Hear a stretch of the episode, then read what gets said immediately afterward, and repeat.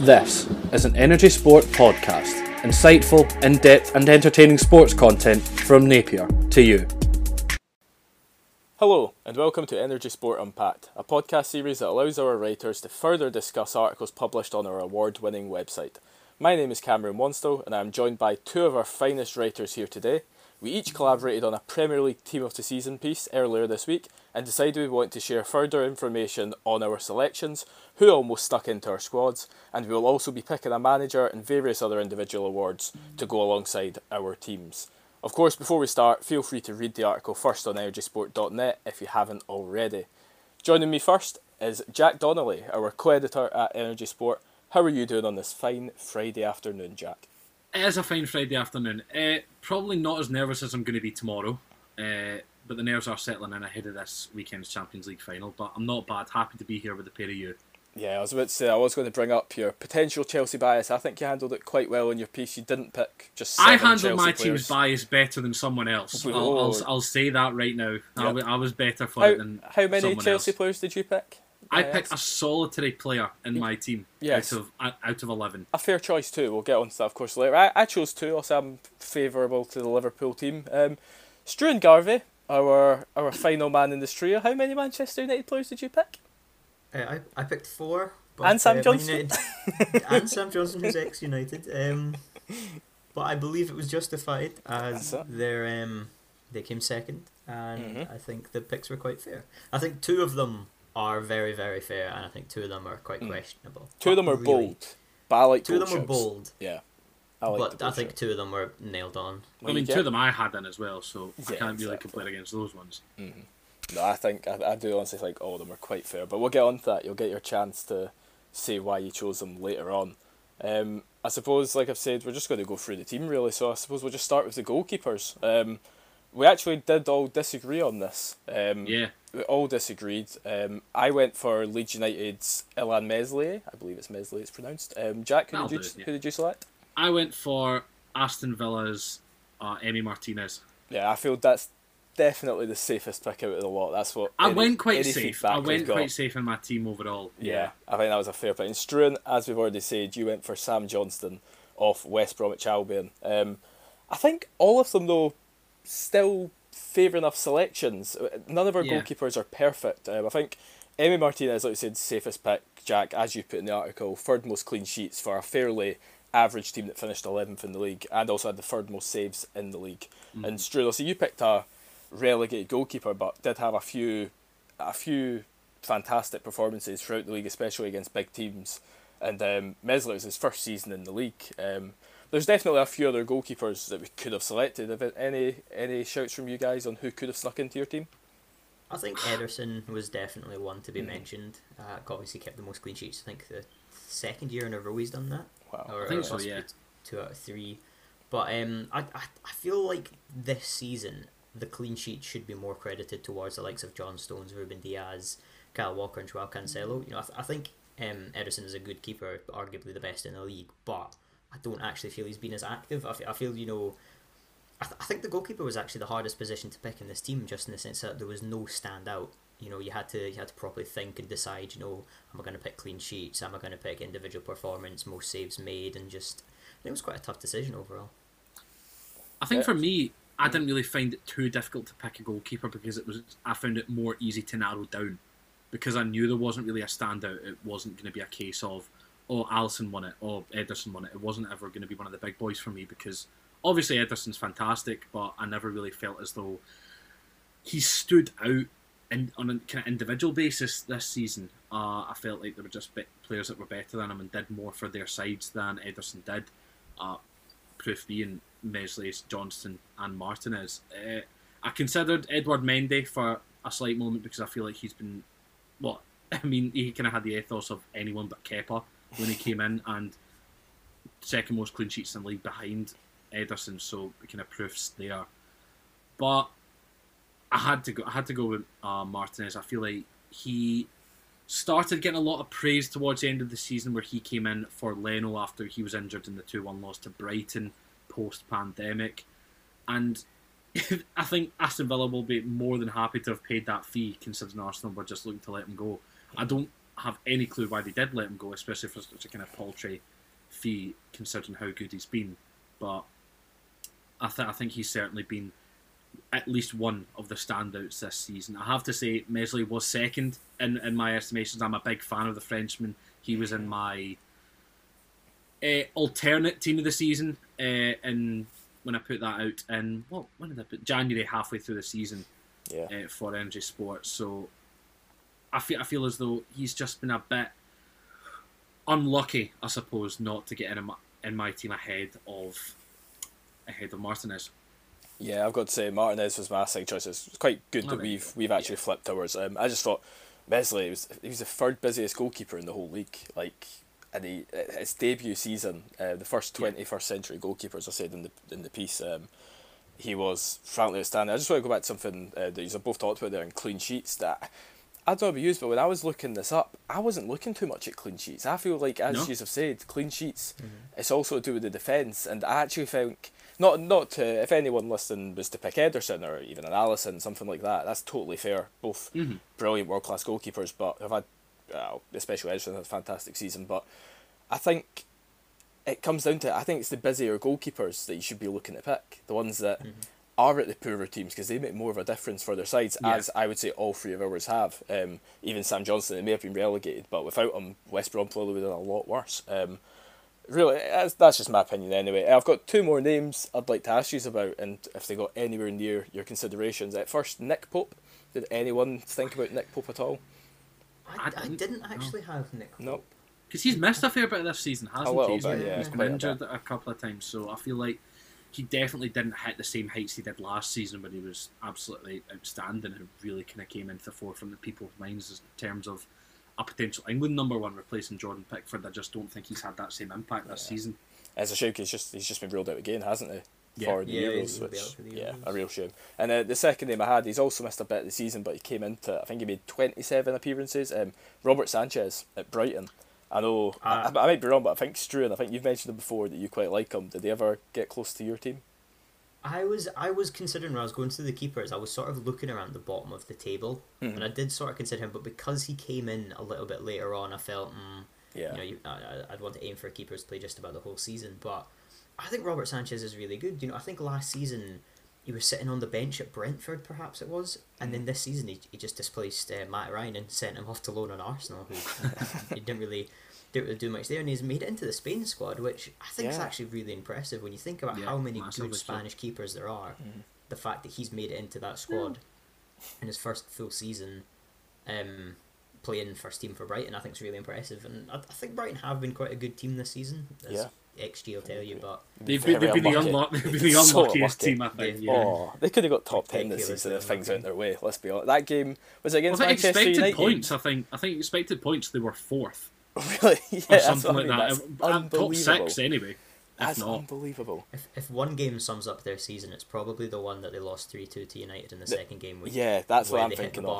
Bar Trossard. three times and Wasn't then it? lost after the full time whistle. Oh, I mean, come on. anything sums Heartbreaking. up that season. terrible, terrible stuff. But it, oh, It just shows how Ridiculous. unlucky you can be in football, though. Eh? Like Oh, when we get to managers of the season later, minute equaliser. yeah, we, goes. we could have been talking about penalty. Graham Potter, and we're probably not even going to bring him up because they finished I about don't think we 16th. No. Yeah, that's it. We're not going. But yeah. in another world, in another universe, he'd probably be first on our list. Uh, If they if they So actually trained finishing at Brighton, they would be yes, Europa. League. If Neal Maupay wasn't a cheat, he'd have probably put the ball in the back of the net. All right, Ty, calm down, calm down, Ty.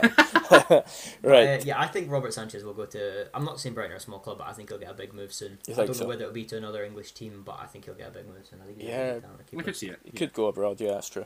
Um, also, good chatter on goalkeepers. I don't think the talking right backs will be much in depth, to be honest. um, we Uh, all, more, than, more than the player we le- the player potential or players we left out more than the Yes, player we yes. actually put in. I Because think- we all agreed on right backs, didn't we, Cam? we did. Uh, Joe Cancelo, Joel, not Joel. Yao Cancelo. Yao Cancelo. That's it. You, you you're the one who's Spanish, Jack. You you can do the well, it's pronunciation. better than Portuguese. Cam. It's a different language. Ah, I'm not going to say the same thing. That's very just rude. Um, Yao Cancelo of Manchester City. I think not just us three. I think every single person would have him in their team. Um, maybe one or two honourable mentions that we'll discuss, but this guy just absolutely bossed it this season. He had it all: A- attack, defence, pushed into midfield, left back, right back. You could put him on either wing. absolutely fine. Took over. I think um, Struan. I think you put in your piece that he took over from Kyle Walker since he's sort of shifted position a little bit, and he's just flying colours. Um, you wouldn't even notice Kyle Walker had gone really. Um, and yeah, I suppose we'll just get into the mentions because there's not too much to say that we haven't already in the piece. Um, Jack, anyone that you would have maybe considered putting in ahead of him? I think the biggest uh, option that you could have had otherwise, uh, other than Cancelo, would be Sophie. Uh, so is it Sofian Coufal or Yeah. what's his first? Is Is, it? it, is that a first name? I believe it's don't Sophie wanna- We love pronunciations go in this, don't we? We're, we're smashing it. Oh, absolutely fantastic. uh, the West Ham right back's been fantastic since he came in this summer. Uh, I think he's Vladimir Coufal. Vladimir. I don't know why Sofian Coufal came in. Sophia. Is that not a Southampton player called? Boufal, that was his name. Yeah, the- Coufal, yeah. that'll be it. Yeah. Very good. That's Uh, it. but no, Coufal's been ex- extraordinary since uh, Mhm. coming in. Really, just kind of they've really adapted their fullbacks this season. West Ham. I mean, Aaron Cresswell's been probably had the best season of his career Yep, uh, this year. So they're doing something right with fullbacks Mhm. with at West Ham this season. And I think he's very, very unlucky to miss out this team because he's been getting forward, getting assists as any fantasy player will let you know. Uh, just contributing massively to West Ham's overachievement of a season, you would potentially Mhm. say. Yeah. That may be a bit slightly disrespectful, but I don't think any of us expected West Ham to get European No, football after last season. No. So I think he's kind of the hardest done by by Joao Cancelo's excellent season. Yeah, um, I think that's probably the closest one. Struan, do you have anyone that you'd maybe even put over Coufal? I saw quite a few people in listing the team of the years. I think I know Alan Shearer did, and I think Gary Neville perhaps did as well. They had Kyle Walker in, and I thought that was really interesting Mm, because interesting. obviously I think Joao Cancelo is the main pick, but he also plays for Man City. And in, in the piece in, in my little blurb about him, I also said how Cancelo's quite often played at left back because Yeah. City have sort of lacked that. And I, and I think it's quite impressive that for Kyle Walker, even without being a first choice player, has still managed to impress people that much. So maybe a little bit of a shout for Kyle Walker. You know, players like Luke Ayling as well at Leeds, Matty Cash, they've done pretty well. But I think Joao has just been so good. And I think the fact that last season, a lot of people had sort of written him off Yeah, the way absolutely. you know he'd sort of come in and you thought, oh, why A would you sign fee. him when you've already got Kyle Walker? You know, what was Yeah. it, like sixty-five million? Yeah, it was a lot. Something yeah, along yeah, lines, huge yeah. Given how well he's done this season, I think he's justified it. Yeah, absolutely. Um, you've said the name there that I've written down and Luke Ayling. I think a lot of people as well say a lot of Stuart Dallases in people's teams. yeah, I uh-huh, online. that makes sense so actually. it's the same thing where people have maybe thought Cancelo and Walker. People have said Ayling and Stuart Dallas for Leeds because both have been absolutely outstanding. Um, Leeds are so versatile. You could name one player for like three different positions on your pitch. that's it, exactly. I've got Luke Ayling at centre back, right wing, and right back. For Exactly. They play different Centre mid as positions in the yeah. same game and everything. It is. It's such a fluid system. So I think that's brilliant. To be fair for Leeds, so that they're able to, to do that. Also, we might even speak to 100%, them yeah. later on because um, what Can I just. I, I just want to chuck one more name into, Absolutely. into contention. Uh, I know we've we kind of had a bit of a discussion in the group chat based off the, the England squad, uh, the long list announcement of the other day. But I think Reece James has had a fantastic season. I know that this is probably going to be where my Chelsea bias comes in as this podcast because I feel like a lot of our players have had good seasons but not great seasons. If you Yeah. if, like they've done well but they've not done better than other players in the same positions. And I think Reece James has kind of flown under the radar a bit, but I know who sco- WhoScored.com, of course. Uh, they, they like they like to keep their stats, and Reece James is actually the highest ranking under twenty one right back in Europe this season based on their scoring system. So he's averaged a seven point one two across his season. So I think I think that's quite something to kind of stand out amongst other contemporaries in that position across Europe. So I feel like I think after after kind of his opening day screamer against Brighton, people thought, oh, he's actually, actually going to like contribute more of an attacking sense, sense this season. He's not really done so in terms of numbers, but the amount of crosses into the box from Reece James, that was basically Lampard's game plan towards the back end of Yeah, his that's true. Chelsea career as manager. It was just get the ball out to Reece James, hit a cross into the box, and hope something See works. what happens. Yeah. I think, and I I think think, it been- was on you go, Struan.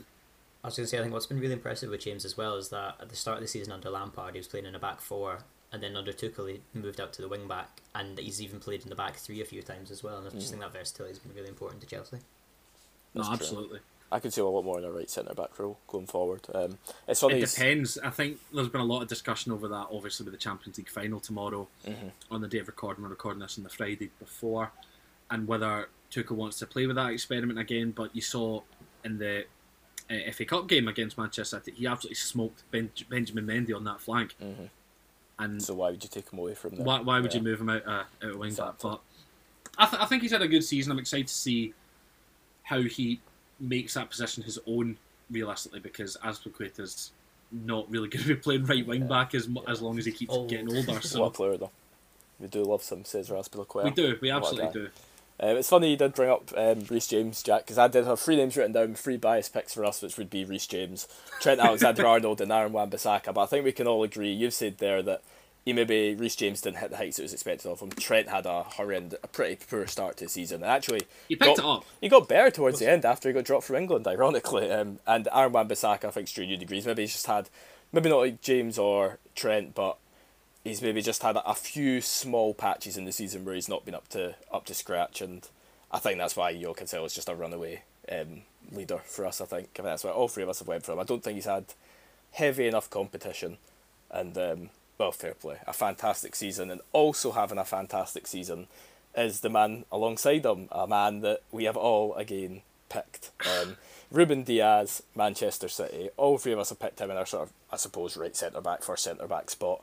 Um, don't need to talk much about him. I, No. he's just been phenomenal. Um, will- Outstanding. Will, we just move on? Will we just move on? A rock. We've got other centre backs to talk about. I we do, we do, and I, ju- I just do want to say I'm a big fan. I always try and have a look at for centre backs and see how well they fit in because I, I, I would say I'm a centre back for playing football, but I think anyone who's seen me might argue that the best place for me is out of the squad. Mm.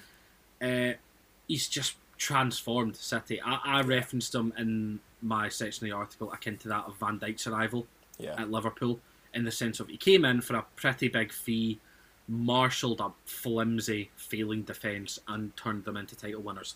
yeah. And I don't think that's talked about enough how much of an impact Dias has had. Uh, He made John Stones good again. that's the thing. He Yeah. made he made the players that were playing alongside him better, which is a pretty tough thing to do in general. So being able to do that for a more average defender in, in Stones and a bit of a wayward centre half partner in Aymeric Laporte, who struggled without a partner. Really, he played his Mm. Yeah. best football, I think, on next to Vincent Kompany. So seeing him coming into the forefront of things again is probably down to Dias's presence. Yeah, absolutely. That's what he's brought to the team. He's lifted them all. Um, I suppose my pick. I suppose you could say maybe the same argument for my pick. Um, I chose alongside him Ben Godfrey at Everton. He's came in. he's That been- one caught me off guard, you know. because yeah, also because I didn't tell you that one. Yeah, I Yeah, did, I you did did tell, tell that me one. that one. Uh, I, had, I had seven centre backs I could have picked to be fair, and I actually chose Ben Godfrey because I lined up his statistics against others and just gut feeling I had one or two left. I, I went with Godfrey. Um, obviously at Everton, he's joined. He's been versatile. He's played all across the back line, um, but he's mostly been at centre back, and I think he's similar. Obviously, I know Everton have fallen off a little bit and things haven't went their way second half of the season, but like Dias at the start, he did lift that team and. Everton fans were raving. Last few seasons, at the start it was James. Last season it was Lucas Digne. This this season in general it's been Ben Godfrey. They've been raving about because he's been that fantastic. Um, but enough about my pick. Um, Jack, you went for a pick that I wish I went for because I, I love this guy. Would you like to explain your pick? Big Brexit, Craigie Dawson's leading West Ham to Europe. It- oh my god! It's a if you if you had told me if you had told me at the start of the season West Brom are going to sign Craig Dawson, I would have gone, yeah, that makes perfect sense. Yes. if you then added and he's taking them to Europe, I would have just laughed in your face. I, know. was like, there's not a chance that that happens. I didn't even think he'd start for them. I And thought yet he'd here be we their third are. or fourth choice. I thought he was and going to a squad player. Yeah, exactly. Yeah, you've seen it in the past. There's, their next James Collins. That's what I thought he would be, and I've completely under I've completely underrated him because he's Absolutely, yeah. he's been he's- outstanding. honestly, second to none. I mean, I think a lot of West Ham fans would probably argue he's not their best centre back. I think Angelo Ogbonna's probably hmm. come into his own a lot He's more a this deal, yeah. season. But this But season, how much of that can be attributed to Dawson being Yeah. there and being able to kind of guide him, take him under his wing as a veteran? Well, he's I say veteran. He's only thirty-one, but he's been around the Premier League and English football his entire career. I remember you said At group chat a while ago when you were looking this up. You're like, hold on, he's not like forty years old. Like, I was hold on a convinced he was 36. Yeah. Like, honestly, I, d- I don't know where I took it from, but he just seems like one of these players who is as old as the game of football itself. but oh, I I think having been in and around English football and the Premier League for his entire career, taking him to a club like West Ham, who have centre backs who otherwise might not have been in terms of Ogbonna, in terms of Issa Diop as well, that's only done good, and it's proven because West Ham are going to the Europa League next season. That's it. Yeah, he's been a fantastic leader at the back of that Hammers defence, and also I think that's what Struan will allude to here with one of his bold Manchester United picks. Um, leadership. You, if you think about leadership in the Premier League, you probably think about Harry Maguire. Is that the sole reason behind this, Struan, or is there anything more you'd like to say on him?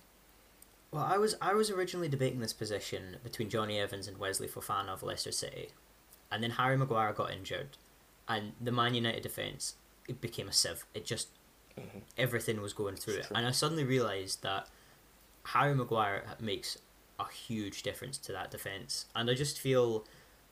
I wouldn't say he's underrated because he cost eighty. He's the most expensive defender ever, and he, he was Yeah. not worth that. fee. I feel every time I give him praise, I But need that's to not state his that fault, though, is it? Yeah, I- That's absolutely not his fault. Bid and war between him and Man City. Exactly. Quite an interesting interview actually came up with him and Gary Neville talking through what went down between the two. But Yeah. I just think he's I just think he's been so important for United this season. His presence aerially, United I think have conceded sixteen set pieces this season, absolutely horrendous. And I feel if you take him out of the team, It's a lot you more. Did, probably double that. Yeah, you could see it in the Europa League final that Manchester United lost. How much of a miss he was, both defending, starting attacks from the back, his range of passing. I think you don't appreciate you, you don't know what you've got until it's gone type situation. And I feel that's exactly what happened to Harry Maguire. That United defence was absolutely terrible. And I think what's even more impressive is the fact that before that injury, which was caused, it was accidental, of course, but it was caused by another player. It was nothing to do with fitness, etc. Maguire played every single minute since um, signing for United in 2019. And I just think that's absolutely incredible to be able to play that long. And I, I, just feel he deserves a bit of um, praise for it, really, to be honest. And obviously, I think from an English point of view, I think the England fans will be desperate for him to be fit for the Euros. Yeah, definitely. I was talking, um, talking to someone about that earlier, and I think without him, the England's Euro chances do go down because he is. I get he's not the most attractive defender in the world in terms of his play, but sometimes you just need a player like Harry Maguire. I think that's the one thing we can say about our four picks is that if you take any of those four out of their teams this season, their seasons are much worse. You've already, we've seen it with Yeah. Maguire at the end of the season. You take Craig Dawson out, and I think West Ham lose the leadership. Take Ben Godfrey out, I think Everton crumble a lot earlier than they did, and Ruben Dias, of course, a revelation. Um, also, I've got a few picks down here, but I just want to see if anyone matches. Obviously, Struan, you've already said Wesley Fofana and Jonny Evans, which two fantastic players. Yeah, absolutely. I don't think got enough credit throughout the season. It's it's quite lucky that you've picked up on that, Struan, because they could have went under the radar, um, especially with their collapse at the very end. Um, Jack, would you have anyone else you'd you'd throw their name into the ring? Hi, it's me again, the Chelsea fan. Uh, I'm going to say a name that might shock you a little bit Okay, Antonio Rudiger. okay, I was thinking of him. Now, it's please. probably not the, se- this Chelsea centre back you anticipated me to say, No, definitely not, considering no. how much I adore Kurt Zouma. But Rudiger came into the team permanently, more or less, as Lampard left and Tuchel came in. Zouma was dropped for Rudiger, and considering where Chelsea are now, I don't necessarily think that was a bad move. As much as I love Zouma, uh, to put it into context, when Rudiger has played for Chelsea, they have conceded nine goals across the rema- like the remainder of the season ever since he's basically played, and uh, with without him in the team, they've conceded twenty six. So it just kind of Yeah. goes to show how much of an important presence he has in that team. It shows how much of a fight he has in him, and he's willing to battle for everything. You saw that in the the two one victory over Leicester in the league following the FA Cup final defeat. And I think he's one of the kind of more senior figures in the Chelsea team. You think he's only about 27, 28, but considering the youth that Chelsea have kind of going forward, you've got Mason Mount 22, Pulisic 21, Reece James 20, players like that. He's almost kind of an old head on young shoulders, if that makes sense. Yeah, yeah, absolutely. And he can kind of lead from the back. So he was definitely a player that came up in my estimations a lot more than I thought he would uh, come the start of the season. Uh, I'm trying to think if there's anyone else that's kind of That was a that well, I think that was a good shout. I didn't have Antonio Rudiger down, but you've, No, I, I don't. I don't blame you for it because I feel like it, I feel like it's a lot someone that a lot of people, myself included, would have normally overlooked. Yeah, just kind of considering it a bit more. I Mhm. think he deserves a bit of, cra- uh, bit of praise. absolutely. I Um, think if he'd played from the start, I think he could have definitely made it into more people's teams. I think the fact that he yeah. only really came in under Tuchel is probably sort of It's a detriment to him because he's not like played as much football. Yeah, yeah, yeah. He's been I'm unfortunate. trying. I'm trying to think. Fofana's definitely another shot. I think he probably would have been in people's teams had he not been injured. I've got I've got three names if you guys would like me to just shout them out. Yeah, of course, And, um, for it, man. So I'll say first John Stones. I think Yeah, obvious. fair. I Uh-huh. think if we'd hadn't already had two Man City centre back uh, defenders, he might have had more of a shout. Um, Ezri Konsa of Aston Villa, ahead of Emi Yeah, I like Martinez, of course. I think he Mhm. had a fine season. I think. I think he was fantastic for his age this season, but just not quite enough to make it into team of the season. And a man that I almost put in, and then the more I thought about it, the more I went, hold on a minute, he's a bit of a bomb scare. Lewis Dunk. Now, I was, just about to say that. yeah, I, I had him in my team originally ahead of Godfrey, and it wasn't until I thought back and really thought about it, I thought, he's been sent off about three times this season. He's gave away about four goals. I was like, I cannot put him. I think when Lewis Dunk has played well, he's been exceptional. And I think he's maybe been unlucky that Brighton as well have just had, as we've already said, a horrendous season um, compared to what they should have had. But um, I think if you were to take away the red cards and the Evers, uh, Lewis Dunk has a fair chance, but maybe just one or two moments of madness have, uh, have cost him a place in my team uh, behind Ben Godfrey. Um, Jack, have you thought of anyone else to wrap up centre backs with? I'm, I'm looking at stats. I jumped on uh, the Premier League app there and I just went into tackles. The player with the, the centre back with the highest amount of tackles Mhm. in the league, 27th overall, keep that in mind, Yeah. Chris Basham. Oh really? I suppose they're under And I think he's got the highest amount of joint highest amount of clearances as well with five. It does make sense to be fair. I mean, when you put the numbers to it, I suppose he's a high performance centre back, but Yeah, I'm not but- putting that. I'm not giving that to that's what a I mean. player in a team that just dropped out of the league Statistics whimper. only mean so much. You have to Hmm. actually look at them because you could just look at them and go, "Oh, he must be a fantastic defender." And to be fair, Chris Basham, he's not a bad defender, but Not bad at all, no. it's it's not been a season for him where. It's true, and you'll have you'll have been thinking you you would have had your boy Mohamed Salisu in this team at, back Um, at the start of the gutted season. He didn't make it this season. How did he Oh. do this season? I don't, I don't think he played. He played. only really Oh, came in about three quarters in, and he started at left back. It Oh, was really? Just, Underwhelming. he'll hit the heights next season. Honestly, him, him and Bednarek. That's should it. That's your end. That's your end, of- end of season prediction for next year. Will he be in your Mohamed meme Salisu's team on game week one? He will be in Oh, meme I'd team. love that to be Captain. Oh, Stuart, can you do two teams next season? Can you have like your actual team and then make another account for the meme team? I'd love that, by the way. Oh, he, he'd be willing to go in the meme team just because of how much I've talked him up. He'd be willing. Absolutely not today. Do you have to talk it through with him, Dave? Stuart's checking up on each of the players he's putting in every year. You need to be verified before you can make it into the meme team. But um, Wow. s- speaking of um, defenders, I think one person who I'm just going to quickly throw in just to Absolutely. praise them a bit is Fabinho, in the sense Ah, that's that, fair. in my opinion, he's Mm. probably the best out and out holding midfielder in the league. Yep. Currently, Kante's probably pushing him again. But the fact that obviously Van Dijk got injured, Gomez got injured, Matip got injured, and he had to fill in defence, I thought he did a really good job there. You know, it's not his natural position. It's basically the same thing happened to Man City last season when Fernandinho had to come into the defence Yeah. the absence of Kompany. Mhm. And I just thought I just thought Fabinho did really good. It's a good point. I, Remember, think I a think lot it of was- people last season would put Fernandinho on their team the season. I don't think many would put Fabinho in this year, which No. is a sh- just because Nah, of one I- or two I, bad I results. think he you know? does deserve. And and his injury as well, I He suppose. did get injured, Yeah. yeah. As I well, mean, Cam, like- Cam, you'll remember, like when that uh, two two 0 win for Liverpool at Stamford Bridge, he was the best player in the park Absolutely. by an absolute it. mile. absolutely. And that was it. Liverpool weren't at full steam that day, but he was able to keep Werner cra- quiet before a lot of people Well. realised that's not a necessarily Well. hard thing to do. Well. It was early days. It was early days. but no, Uh. I think considering what he had to kind of just fell in, he was Yeah, brilliant. he did an admirable job. You can say that. Mm. Probably a Liverpool player of the season pick, even though he does get their teams. And I've got two guys in our team, and one of those guys is Andrew Robertson Nice at left segue. back. Like yeah, that. outstanding. Mm-hmm. yeah, I went for Andrew Robertson. This was a contentious one because I was so almost going to put in the guy that you guys both put in, Luke Shaw of Manchester United. Um, I think I went for Robertson. Mac, and the reasoning behind it was that you could take Shaw out of United and it, it wouldn't be too much of an issue. You take Robertson out of Liverpool, and I think the whole team could collapse almost. His his work rate, his work on the left wing is second to none. He got a fantastic seven assists this season, even when the forward line wasn't finishing.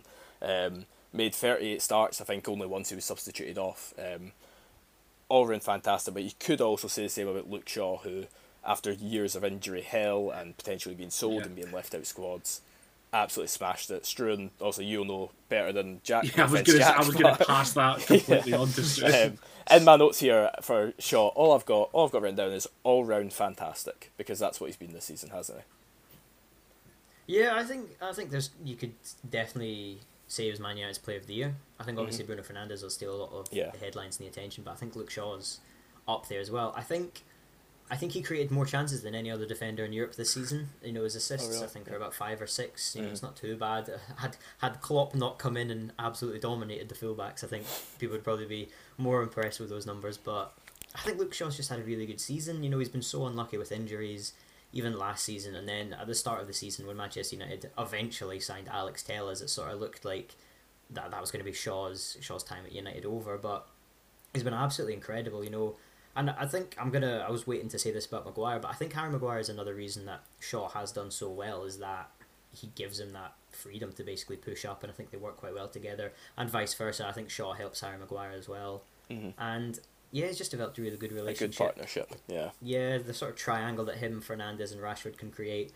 I think in when looking back on the season and the heat map of Manchester United, their left hand side is just so much more dominant than the right, Yeah. and yeah, I think Shaw's really responsible for that. And yeah, I just think No. it's a really, really good season to be It's honest. I'm not trying to definitely- be too biased. It's definitely a fair pick. Like I said, I've been outnumbered two to one here, and I think that's totally fair. I was, I did initially have Luke Shaw, and then at kind of the last moment, I thought, oh, you know what? I think Andrew Robertson deserves a bit of praise as well. I, I knew that you Oh, were no, he both definitely picking does. Shaw, and I Yeah. thought Robertson's I getting think he does. in for me. Um, well, I guess also we'll move on to mentions because that one's fairly cut and dry. Um, we've got Yeah. I've written down Lucas Digne, but I don't think he was ever really in contention. Two men that maybe were in contention. Uh, Jack, I'll come to you first about one of them.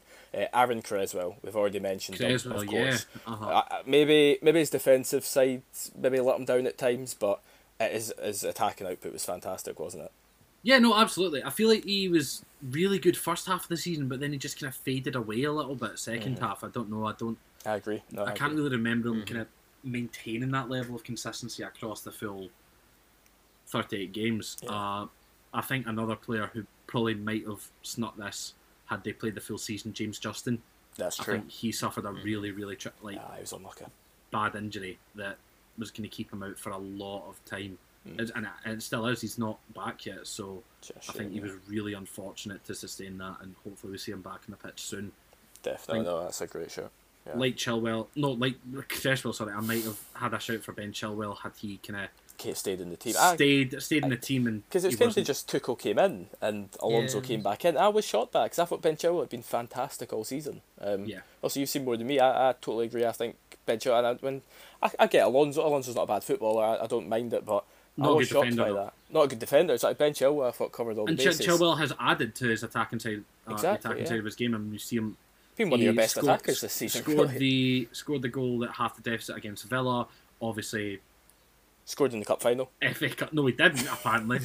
uh, and I think he, against his old team. he almost got he almost got an equaliser against Villa as well from a very similar position. So Mhm. he's definitely adapted to Tuchel's system well. Yeah. And I feel like had he been in from the start of Tuchel's reign, I think a lot more people would be. Hundred percent. I think I don't. I don't want this. I considering don't. No, no, I I, don't want I'm this to be same, like fully just like me yapping on about Chelsea, but like I feel that just is the case for Chelsea this season. There's so many players that are just on the precipice of. Yeah, but that none of them like, quite great. make it. Yeah. none of them. I think the managerial switch is sort of because quite a few players kind of came in and others went out. That's and it's it. not Aye. been sort of so no one's full had a full season season. That's it, Yeah. exactly. Yeah, I've that's been it. like Mount basically.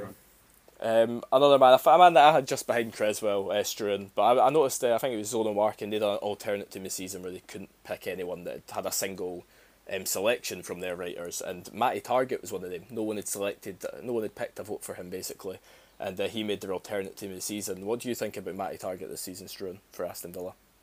I think he's been quite good. I think I, I mentioned Matty Cash as sort of a throwaway name as well, and right Yeah. back has been pretty decent. I think that whole Villa defence has been good, not great. Yeah, just not good all- enough for this team, but still yeah, solid. I think he's had a good season. I remember seeing at the end of last um, last Premier League season, 2019-20, was that I think he was one of the highest chance creators at left back, uh, behind Andrew Robertson, of course. Uh, yeah, But there was just nobody getting on the end of his crosses. and Yeah. I think this season he's obviously done a lot better. I think he's got a really good connection with Jack Grealish. They, um, I'm completely stealing this from the Zonal Marking podcast, but they, they spoke about how Jack Grealish is really good at occupying two people. So Uh, he'll take the opposition right back, and the right winger will also come back, which gives Matt Targett so much more space to operate down that left hand side.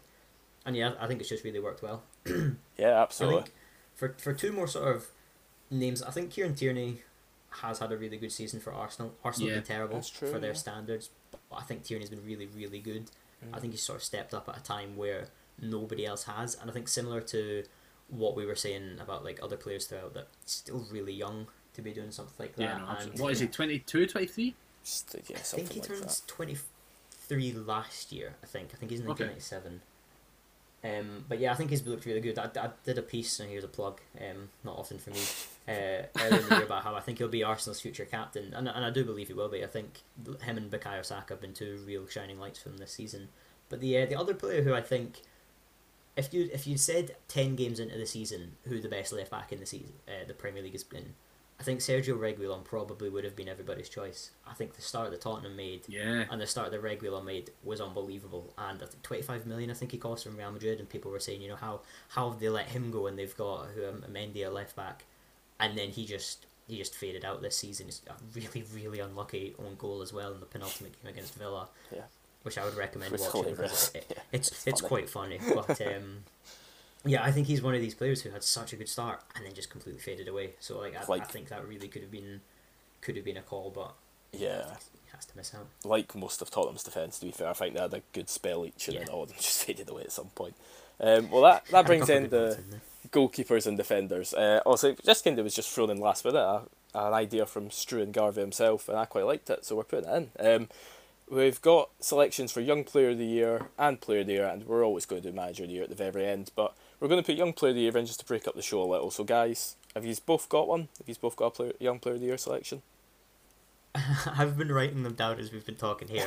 Oh, you've got to pick one five right names on now. the piece of paper. You're going to Oh, pick man. one right now. I'm, I'm gonna go for Ben Godfrey. Oh, nice. Oh, nice. okay. I, I, of course, I think like that.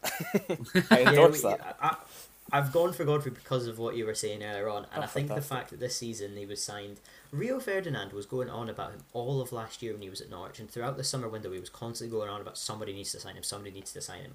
And I think Everton got him on the last day or something for 20 million. Mhm. And I think he's just been so important. I think he's the best Yeah. right back, centre back, and Digne's probably the better left back, but I just think he's been so useful, and I think he's just turned 23. Yeah, I still think he's made it into the provisional England squad. I want He to has, He has, yeah. yep, yep. I, I think he's, I think he's he earned that. make it. Mhm. And yeah, I, th- I think when others in that Everton team, I'm pretty sure, pr- probably every single Everton player has faded towards the end of the season. I wouldn't say he has. I think he's been very good. Yeah, He's fully very young, and I do think he'll be. I think he'll be one of England's best centre backs in the future. I think he'll definitely push into the England team. I like that. I like that shout, of course. Um, Jack, would you like to give your young player of the year pick? Uh, it's tough. It, It it is is tough. quite tough. I mean, we were talking about the parameters of it. I mean, I mean, technically, you could say Ruben Dias if you wanted to, Yeah. but you're not going to because you don't push the boundaries that much. I think I'm just going to go quite safe here. I think it's quite uncontested in the fact that it's going to be Phil Foden, Yeah, and it's Phil Foden for me. I think he's been absolutely fantastic for Manchester City. This has been his. Well, can you call it a breakout year when he kind of broke out last year? Like it's more of a kind of consistent breakout A year. full if that makes season any sense. breakout Yeah, it's maybe season. like his 1st Uh-huh. full first team season. definitely. Yeah, he's not just been coming off the bench or anything. He's been there all season. Yeah, he's been there Playing consistently all season. Yeah, He's, I- I I think know- he plays Sterling in the first eleven now. In the in the recent Champions League games, he's starting ahead of Sterling. That's is it, yeah. deservedly so. ridiculous. Yeah. Deservedly Yeah. so. And even there was a game. I, I totally. I'm not even remembering if it's Champions League or Premier League game. But it was a game. I think it was Champions League, maybe like quarterfinals or semi-finals, and Pep left him on for the full ninety. I remember a lot of people saying at the time, like that shows how much faith he has in him. Because at that point, he'd maybe been bringing them off at the sixtieth minute, the seventieth minute. Mhm. This game, he left them on. It was a must-win game. I, honestly, I can't remember what game it was. If anyone's listening, I'm sure you might remember. But um, yeah, I, I think he's been showing a lot more faith this season, and he really scares me as a Scot as a It Scottish scares person. me a lot. He Yeah. scares me at the Euros, and he scares me in the future because he is something special. He really, I think really is. I- At the Guardiola gets season, set. Oh, you- sorry. Oh, sorry, you gone? Uh, it was Guardiola in an interview just, I think today or yesterday. Uh, he was asked about Foden, and he said, and obviously, kind of the famous quote was, "I've he's he's the best young he's the best player I've ever worked with in terms of potential and st- things like that." Oh. And I think he said the other day, obviously, a lot of people kind of question that because he'd worked with Lionel Messi. He said, "I didn't meet Lionel Messi when he was 17, though." Yeah, yeah, And I think from that start starting point, he's kind of worked his way into the best books that you probably could work yourself into in terms of Guardiola thinking you're the be- you're going to be the best player in the world. yeah. So I think that kind of says it all about the young man. No, it's absolutely fantastic. Like we said, very scary, very talented, and a good young player of the year pick. Um, you know what? I'll just wrap up quickly before we move on to midfield and attack. I'm gonna, I'm gonna go even safer. And I'm gonna go with someone that I picked in my team, and I'm gonna say Meslier in goals. I, I get that's yeah. it's a shot pick because he's someone that I has decided maybe not even putting in the team ahead of Emi Martinez, but um, I just think to have that much responsibility at 21. It's such a young player. Like it's first first top flight season as well. Um, and he played Mhm. at Lorient, that was League Two, and he played in the Championship for a short spell at Leeds. And uh, He only kind of came in towards the back end once. yeah, no, year. it wasn't even a full season. Yeah, it wasn't even a full season. It was just a couple games towards the end, maybe a dozen or so. And um, he's came into the Premier League after a really tough debut against Liverpool. Got four put past them, and he's just settled down Lost it, in yeah. one of the most like shambolic teams the Premier League's ever seen for attacking and defending.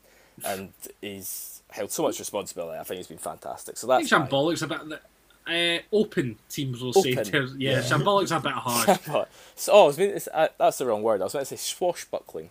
Swashbuckling. That's, Swashbuckling. that's a good word. That's a good word. It's for- a good word. for say, talking about Leeds. Open Yeah. is perhaps the more formal, correct word to use. I like that. Not shambolic though. Not shambolic. They're an absolute disgrace.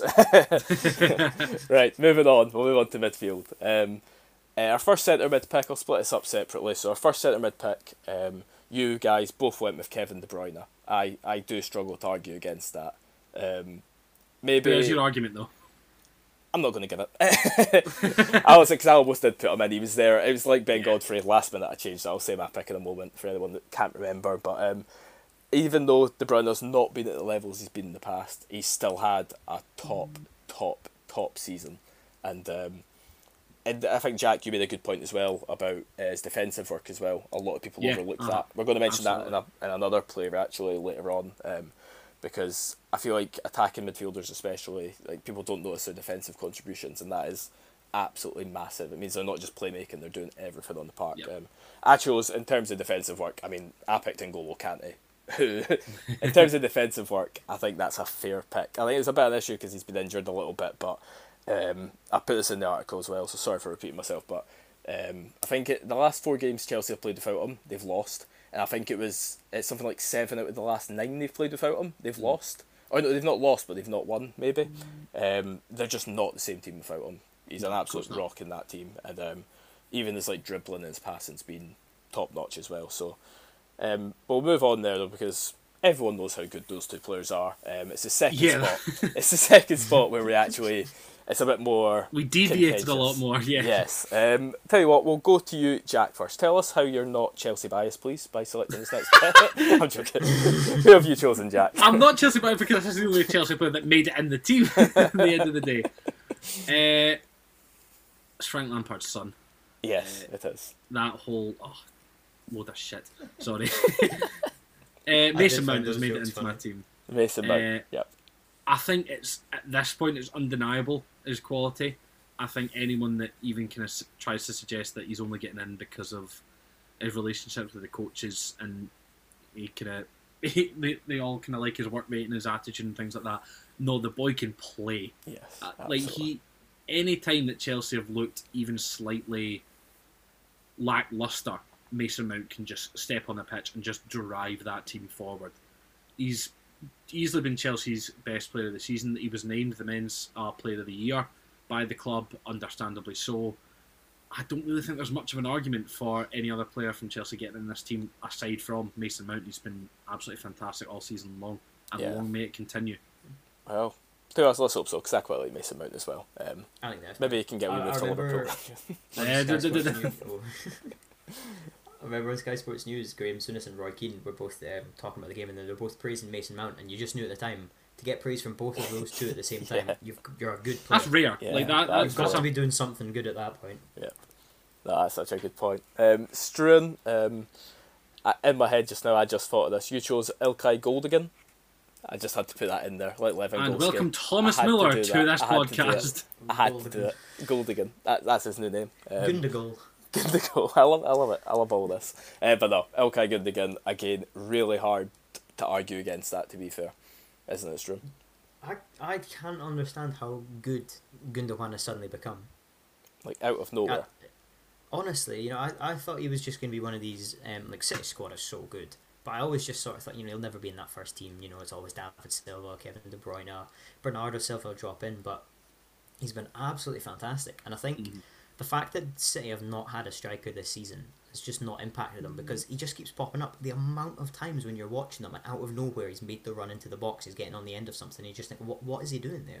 Yeah. No, I think he was a really good player at Dortmund, and he has been really unlucky at Man City with injuries in the past. But this season, I think he's thirty-one this season as well. You know, he's not exactly. I exactly. also forget he, he was out at the start of the season with COVID. Like he had coronavirus hmm. and he was out. He was seriously affected by it and he, he came back, strolled against it. He came back and it was that run over, was it the winter period where he just couldn't stop scoring goals. Ah, I was kind of couldn't December. January into February, Yeah. wasn't it? It's just every every game. It wasn't like every second it was every game he was scoring a Yeah. goal or a brace. It was unbelievable. And he was he was was he not I, I could be wrong here, but was he not like top goal scorer at one point? Or was maybe I, I think he's finished as City's top goal scorer. as City's, but I, I mean, even in the- the league, wasn't he at one in the league. point like ahead of Kane and Salah? They had like eleven, he had twelve, I think. I might be wrong. We'd, we'd have to look that up, but I, th- I he was think certainly up there. he. I think he didn't score much in the beginning, and then, like as you were saying, around that winter That period, he scored period, yeah. loads at once. And I think over those months, he was the top scorer. Yes, aye, I think so. And then obviously And he then- fell away, of course, to Kane and Salah. Yeah, But still, uh, it finished with about a dozen or so goals. Didn't it? It wasn't just the goals. Yeah. Still a fantastic player as well.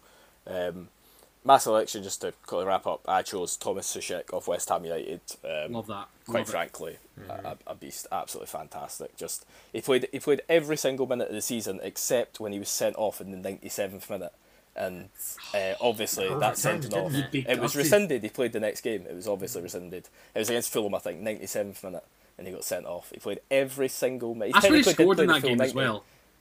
Yeah, I think he did. I think he did. I remember looking that up. He got ten goals in total, the, by the the way. jokes at the start of the season with fantasy, and it would be what who scored for West Ham? Yeah, Soucek scored. Yeah, Soucek scored Yeah, again. Soucek. It, it would just be just, Soucek, just this commonality that whenever West Ham scored a goal, it was probably Soucek. Aye, he's just fantastic. Set pieces at the defending and attacking set pieces, just such a threat. Another one that scares me for the Euros, obviously. Yeah. Czech in our group. He he's in my Euros fantasy team because I just I can see him dominating. Like if Declan Gallagher's not marking him, he's getting a hat trick. Like it's that simple. I think he scored a hat trick on international duty in his last He game. did. for, Uh, Czech Republic. That's He ridiculous. did in the qualifiers, yeah, he did score a hat trick. So yeah, yeah, very scary man, Thomas Soucek, with the last man I'd ever want to mark. Oh, but the to nicest guy. Like, we Oh, nice potato guy. salad Oh, man. he is a Oh, lovely aye, no, no, no, off the pitch, what a guy, but on it, On it, you don't want to oh come my up against goodness him. me, no, never, never. Uh, of course, we're not here to really talk about our picks. We're here to talk about the guys that almost didn't make it, and I've got a few names, but just like we have been, really, I'll let you guys take the lead. Um, Jack, would you like to chuck out a name that just almost maybe got ahead of Mount or Kevin De Bruyne? Was there To be anyone? fair, I, I kind of always had it. It was going to be those two. I mean, Yeah. Gundogan it kind of would have been one of Gundogan or Soucek, but kind of thinking about it, there are a couple. Uh, I think McTominay's had a decent season. You know, I, th- I think they could have potentially Can made can a hear bit that of a again? case for For the people in the back. that? for the people in the back, I think Scott McTominay's had a pretty decent season, has to be said. Uh, he'd potentially have slipped into my thoughts. Youri Tielemans, especially that's towards the back end of the my pick, yeah. season, I think he's been fantastic. Uh, who else could we think of? You know, there's probably a lot of players that I'm missing out. I've but- got three. I'll see if Struan's got any of the three that I've got written down. They're all more defensively thought out, though. Not many attackers here. Uh, Struan, have you got any more names? I've, I've got two in my head, and I think they're two of the most underrated players in the entire Premier League. I think the first is Wilfred Ndidi, Yep. Who Yep. I think outside of Fabinho and Kante is the best holding midfielder in the Prem, and Rodri potentially. I think he's the best holding midfielder in the Prem. I think he's potentially Leicester's most important player. I think he's just so Yep. good. He's amazing. The- You know, every every year a new Leicester centre back, whether it's Jonny Evans, Maguire, Morgan, Soyuncu, Fofana, the one commonality is that they've all playing in behind Ndidi Yeah. and they all seem to be performing well. And I I think it's just so important to that team. and the other player who I think's been really, really good this season is Yves Bissouma. Oh, at, Struan. Bissouma. Can I Oh, just say, lovely. Struan has said Wilfred Ndidi, Yves Bissouma and Rodri. That was my three other picks. well done, Struan. Outstanding. Yeah, he's been ex- he's been He's excellent. been- I completely slipped my mind. Ah, He's Bissouma. I, I love him. I remember in the game before West Ham, a lot of people were talking. Uh, Declan Rice is potentially in this debate as well. He's had a really good. Oh, season. yeah. Oh, yeah, true. Oh, I forgot But, about Declan um, Rice. It's a great show. a lot of people were praising him before this game, and I remember watching it at the time and just thinking, I'm looking at the other team's holding midfielder being Yves Bissouma, and he just he just strolls the game. Like I don't understand how he hasn't He had more walks it, praise this yeah. season. I know Brighton have been meh, with the XG. but it's so, oh, it's just so good. I think he's linked with Liverpool and Arsenal at the moment, and if yes. any of them pick him up, that's that's such That's a massive. sign. Can definitely see him Massive going. Can definitely see him going because he He's is a so. I think he was top one of the highest tacklers in the league behind. he was. Uh, yes, I want think to say. second behind Ayling, I believe. incredible stat. ridiculous. Yeah, yeah, he's o- o- 104, uh, four behind Luke Ayling. Uh, He was just so good, wasn't he? Oh, what a player. Aye, fantastic. Well, that's I'm glad. I'm so glad you got all three of them, Struan. That's fantastic. Mate. Um, Anyone else you can think of just off the top of your head, so you're, you've got one to chuck out, Cam? ah, to be honest, my other one that I had written down was uh, Youri Tielemans, who we've already mentioned Yeah, as well. yeah. That's the four that I had written down, alongside your two picks, of course. Um, at Youri Tielemans, just absolutely fantastic. I think if we were including cup competitions, he'd probably get in for that goal in the FA Cup final. Obviously, historic moment for Leicester City. Um, all season long, he can just a bit like Ruben Neves, like a year or two back. He just scores a screamer every once in a while, and in between those goals, he's just bossing it. Ten out, like eight out of ten performances probably every week. Um, very rarely drops off.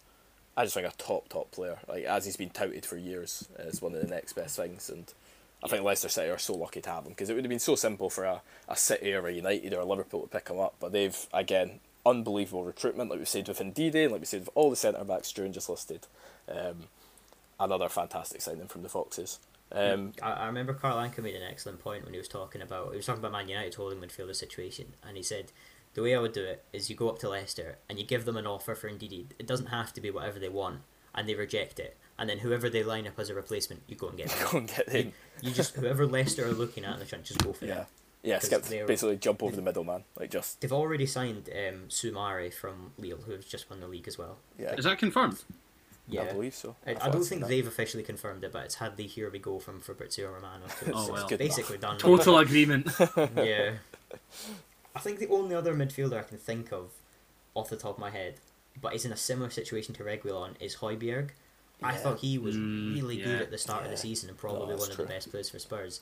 And just the the whole Spurs team basically, except from two forwards who we'll get onto later, just dropped. Just Yeah, that's true. basically absolutely. disappeared. I mean, we scored a screamer against Liverpool, but I think that was probably the last really impressive thing he did all season.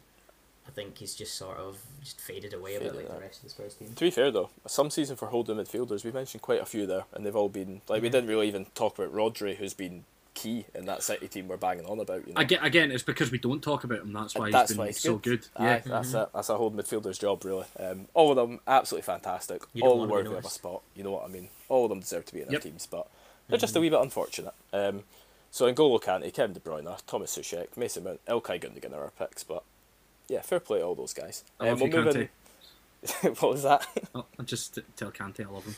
Oh, I- will admit, I've got his, I've got his phone number after this. Cool, yeah, that's fine, I told I actually wanted to tell him personally and congratulate him that he's got in my team because this matters more than the PFA awards. Let's be honest. Let's be honest. Oh, for sure, energy sports team of the season, absolutely. right, attacking midfielders. If there's one position that I mean, like Ruben Dias was a certain pick, but this one, oh, I suppose oh, there's maybe one position later on that was more obvious than this, but uh, Bruno Fernandes. I mean, or Fernandes. How do you pronounce it? Uh, Fernandes. Fernandes. Fernandes, that's it. Um, yeah, I mean, all, all I've got written down in notes is goals, assists, penalties, and then in my little box I've got defence and passing. Jack, you picked up on his intelligence, his ability on Oh, the yeah, ball, uh-huh. and Struan, you picked up on his leadership, actually, like leading from the front, which I thought was a very good point as well. We've all made different points to go with goals, assists, and penalties, which is what people will remember him this season for, and that's not a bad thing. You know, he he done plenty. Uh, does anyone have the stat in front of them? Sorry, uh, goals and assists this season. Uh, he's got 18 goals, 12 assists, I That's believe. unbelievable. Uh, penalties are not absolutely standard. We- And he, not, that's nine pens, so even without that, Yes, exactly. It's almost nine. nine goals. Nine, nine goals, Which yeah. is still Which for a midfielder is ridiculous. Aye, alongside great for a 12 midfielder, assists, you know what I mean? Yeah. Uh, well, we don't need to bang at Struan. I know you would love to talk about him for an hour, but we I can don't make think I another could say anything new that hasn't already been said. To be fair, at this point. exactly. we'll move on. We'll leave him. Um, I've got I had three names down here. One of which was Mason Mount. Of course, we've already spoke about him as Jack put him in midfield. So no problem with that. I also had down James Maddison. I mean, Ooh. fell away injury. I think maybe he got an injury, but he definitely fell away. Yeah, there was there was a really He wasn't ever coming rumor that started on TikTok with him and Brendan Rodgers. Which Fell, yeah. Oh, yes, the most those are- reputable source of information. yes, it TikTok. was- well, the amount it was going around on Twitter, like, oh, this here, this actually might be the case. Ah, absolutely ridiculous. um, The press No. X the doubt.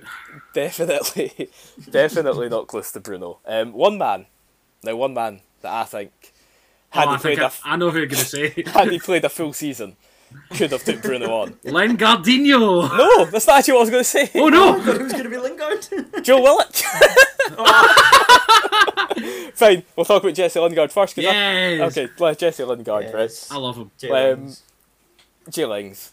I mean, if you'd asked me a year ago what I thought of Jesse Lingard, I couldn't repeat on this podcast what I thought of him because I'm not his Oh. biggest fan. But know what? Since he's went to West Ham and he's turned that around and he seemed like a, an absolute top pro and a top footballer, I have to admit I'm actually starting to like him a little bit, just a little bit. I'm even starting to like him personally because like him he has been so good for West Ham, hasn't he? Like, I mean, I, I don't want to say he's turned their season around. They were still doing fantastic at the time, but I think if he hadn't joined, I don't know if they would have had that extra boost, that extra mile in them to get European football this season. I don't know if you guys agree. I, I think he won them big games. The likes of Yeah, Leicester and absolutely. Massively, I think, yeah, I think I'd have him responsible for pulling off those big results. You, you, you know, he's saying if you asked him last, if you asked you last year what you'd say, I think if you'd even asked me in February, you know, will Lingard make the England squad Exactly. for the Euros? I'd have just laughed it off, Exactly, given how many yeah. good attacking midfielders England have, and and now Lingard is right back in the mix, and I Mm. think it's just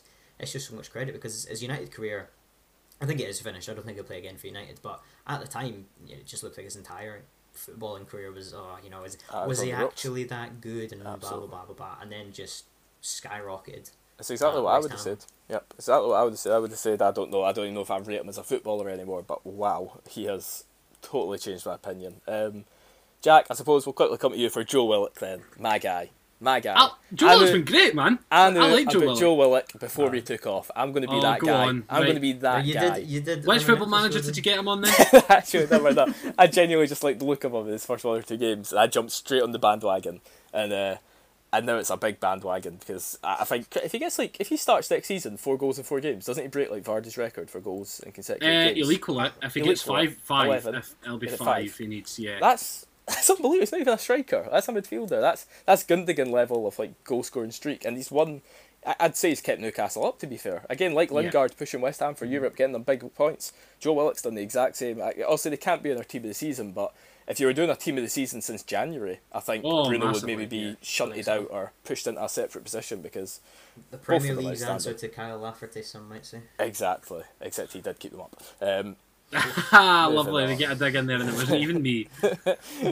moving on, moving on. No, Um, Joe Willock's been great, hasn't he? Just Yeah, I think that's fantastic stuff. excellent. unbelievable. I Uh, love the guy. Hope he does well next season. Wherever I'm he trying to think if there's anyone else that we've not mentioned. Yeah, feel Eberechi Eze is such an enjoyable footballer to watch. Oh yeah, he's great to watch. Yeah, but it's a shame he for plays for Crystal Palace. Palace teams who are boring as anything to watch, I'll, I he makes them watchable, and it's just such a shame he's picked up that. So bad it will be until he comes back from injury. I will not be watching Crystal Palace play football, Yeah, I was so excited for Palace Even if last Lampard is as the manager. especially if Lampard's the manager. I miss Roy. I loved Roy Hodgson, though. I'm What a not guy. Roy. I I'm miss gonna him miss already. Roy. Aye, top guy. I was I was underwhelmed, but I know their defense is about sixty year old and just hoagie to be honest. The whole but team's the whole team's sixty year old. Honestly, it's I think like- Zaha's their youngest outfield starter, and he's 29 this year. Riedewald maybe. Does Riedewald start? Ah, some Oh, I don't know if he games and Mitchell some games as well. Came See, into a bit anytime they have a young player coming through like Wan-Bissaka, they just get taken up by a big team. Though, don't they? Yeah, Yeah. I suppose it is unfair on them. The guys that they build. Aye, true. Ah, I can't think of anyone. Will we, will we move on to Player of the Year? Shall we do that? Have we even have we got Player of the Year picked, guys? Yeah. Yeah, Well, I, I think there's three options. And we've options. spoken about two, and we'll probably speak, and we're going to speak We're about gonna one because we've all got one. them. Yeah. We won't so talk about this is why I believe Joe Willock is. I You're raised you, laughing, but Craig that's Dawson. saying. That's what I'm saying. no, okay. Struan, what do you think? Player of the Year. Who's your pick? It's a You know, United I think fan. it's really Take a hard guess. because yeah, I, I'm gonna I'll, I will make the case for for the United player, but I think the three that I've got in mind, one of them's a defender, one of them's a midfielder, and one of them's a forward, and for that reason, I think it's really hard to sort of compare between the three. That's true, yeah. Yeah, that's Uh, You've true. got one who has made the biggest impact on his team. You've got the one who's won the league, and you've got the one who's the top goal scorer and the top assister. Yeah. I'll make the case for Bruno. This was his first full season in England. He's taken it to taken to the Premier League like a duck in water. I think that's a saying. I'm gonna go with it anyway. Yeah, yeah. We'll go with it. yeah. Um, he's been absolutely excellent. He's become the captain when Maguire's been out. He, goals and assists are ridiculous. Um, yeah, I, I just think he's just transformed United from being pushing for a top four team this season anyway into pushing for trophies, pushing for titles team. And I just don't think anybody expected him to have the impact. He plays nearly every single minute. Mm-hmm. And yeah, he brings goals and assists from midfield. I think he's basically has been Man United's answer to Kevin De Bruyne. Not not in the same quality, but in the sense of having that player who brings so much to the team from midfield. And I think United have been crying out for that for a long time. He's basically what people thought Paul Pogba was going to be when he initially Yeah. signed back for Manchester United.